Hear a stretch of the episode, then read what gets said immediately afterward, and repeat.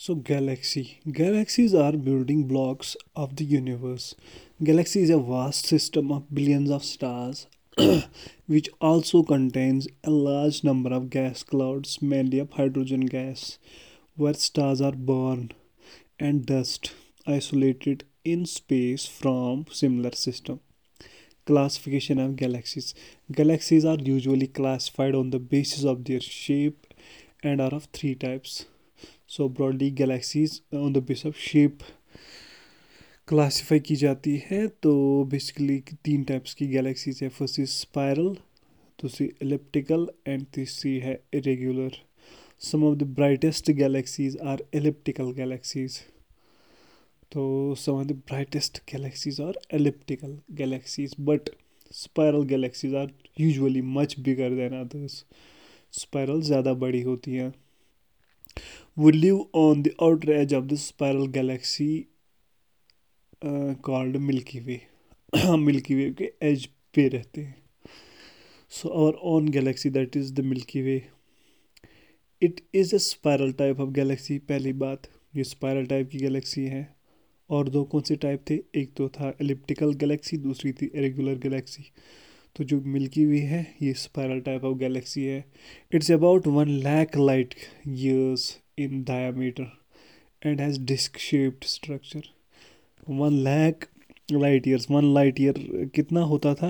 One light year was equal to nine point four six into ten to the power of twelve kilometres right so, the milky way galaxy is rotating slowly about its center in the counterclockwise direction तो milky वे खुद rotate कर रही है। तो rotating slowly about it centre इसके centre के इर्द गिर्द ये खुद रोटेट कर रही है। All the stars the sun too along with the solar system rotate about the centre of the milky milky way galaxies तमाम जिसमें स्टार्स हैं वो खुद रोटेट कर रहे हैं। यहाँ तक कि सन खुद along with the solar system rotate कर रहा है, इसके सेंटर के। अराउंड ठीक है? So the disk of the stars is quite thick at the centre representing a relatively high concentration of stars at the center of the galaxy. So the disk of the stars जो है, बीच में बहुत बहुत ज़्यादा इसकी जो है concentration ज़्यादा है स्टार्स की, जिससे हमें लगता है कि ये स्पायरल गैलेक्सी है, जो बीच में डिस्क लाइक मोटी मोटी है, क्योंकि स्टार्स की कंसंट्रेशन बीच में ज़्यादा है as compare to that of the side में। बट हमारा सन कहाँ पे है? ये बिल्कुल एज पे है, ठीक है? The sun is far away that is twenty nearly about twenty seven thousand light years away from the centre of the milky way galaxy हमारा sun twenty seven thousand light years away from the centre of milky galaxy milky way galaxy है। Since the milky way galaxy appears like a river of the light in the night sky running from one corner of the sky to the other. It is called Akash Ganga तो जैसे हमें लगता है शाम को अगर हम आसमान की तरफ़ देखते हैं, हमें लगता है कि river of river of light है जो एक एंड से दूसरे एंड तक आसमान में फैली हुई है। तो इस वजह से इसको मिल्की वे वे को हिंदी में बोलते हैं आकाश गंगा।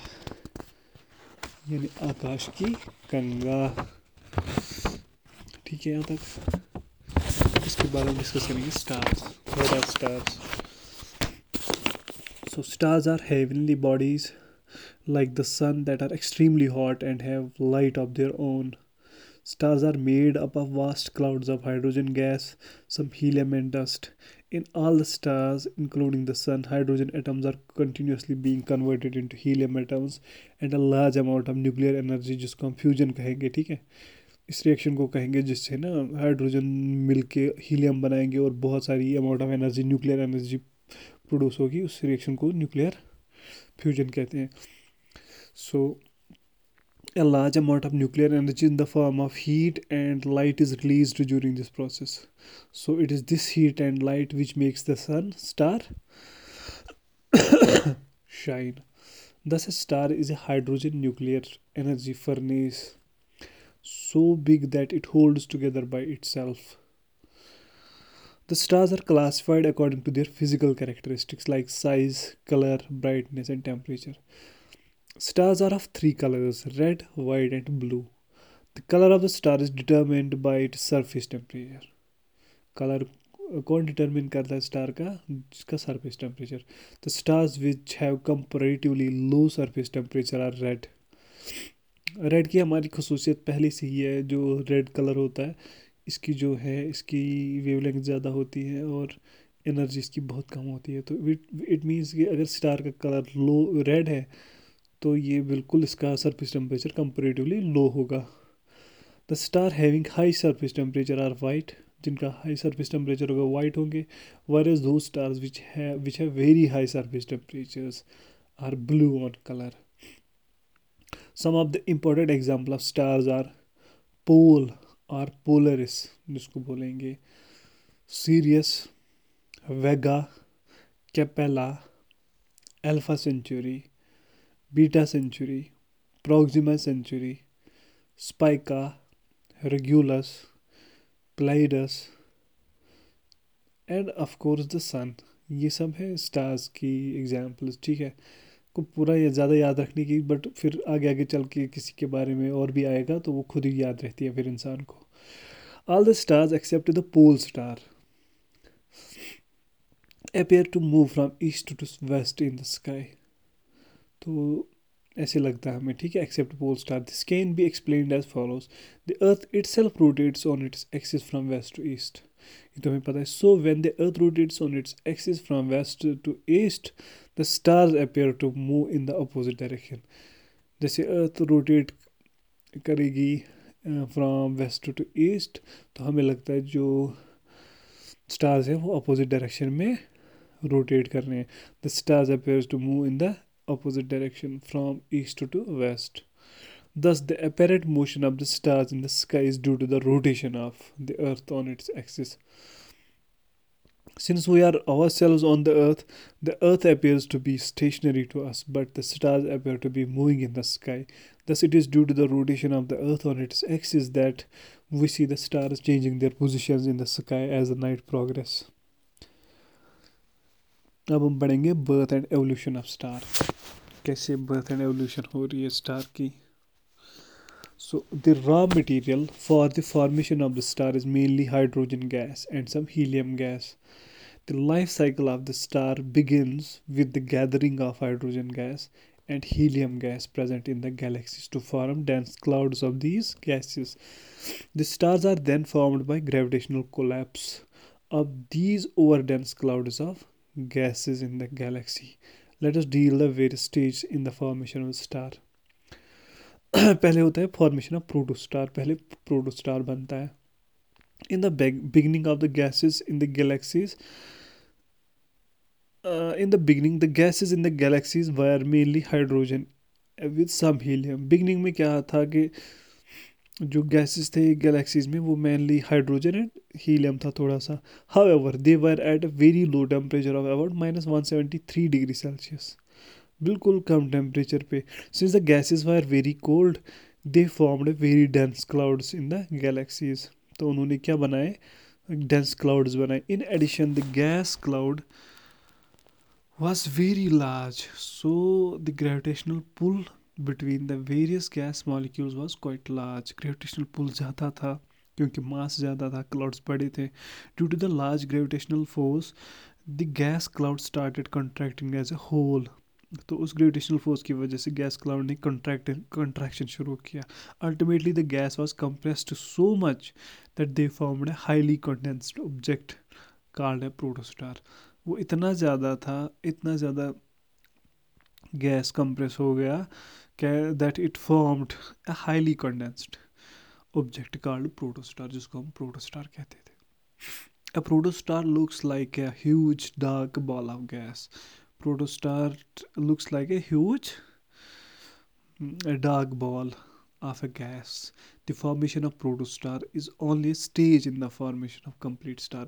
Protostar एक स्टेज है बस, अभी कंप्लीट स्टार नहीं बना है अब protostar does not emit light protostar जो होता है, ये लाइट इमिट नहीं करता है the next stage consist in the transformation of this highly condensed object called protostar into star which emits light अब इसके बाद जो स्टेज आता है जिससे क्रोड स्टार फिर स्टार बन जाता है, फिर वो हीट एंड लाइट इमिट करता है।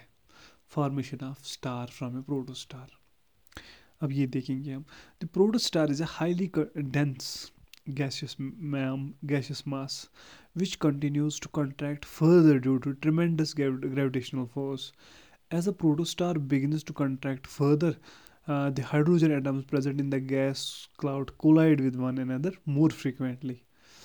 तो हाइड्रोजन गैस कोलाइड करना शुरू कर, करता है more frequently these collision of hydrogen atoms raise the temperature of a protostar इसे प्रोटोस्टार में टेम्परेचर बढ़ना शुरू हो जाता है and more and more temperature in the protostar gets to rise the process of contraction of the protostar continues for about a million years during which the inner temperature in the protostar increases from a mere minus 173 degree in the beginning to about 10 to the power of 7 degree celsius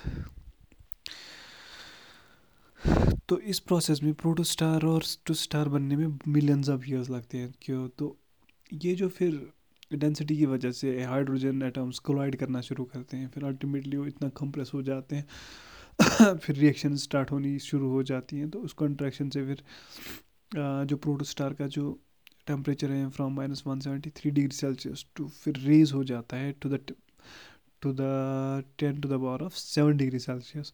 At this extremely high temperature, nuclear fusion reaction of hydrogen star takes place. 10 to the power of 7 हाँ degree Celsius पे फिर hydrogen, nuclear fusion reaction start होनी शुरू हो जाती है। In this process four small hydrogen nuclei fuse to produce a bigger helium nucleus and a tremendous amount of energy is produced in the form of heat and light. The energy produce during the fusion of hydrogen to form helium makes the protostar glow and it becomes a star. This star shine. Shine steadily for a very very long time फिर ये star बन जाता है। ठीक है? Right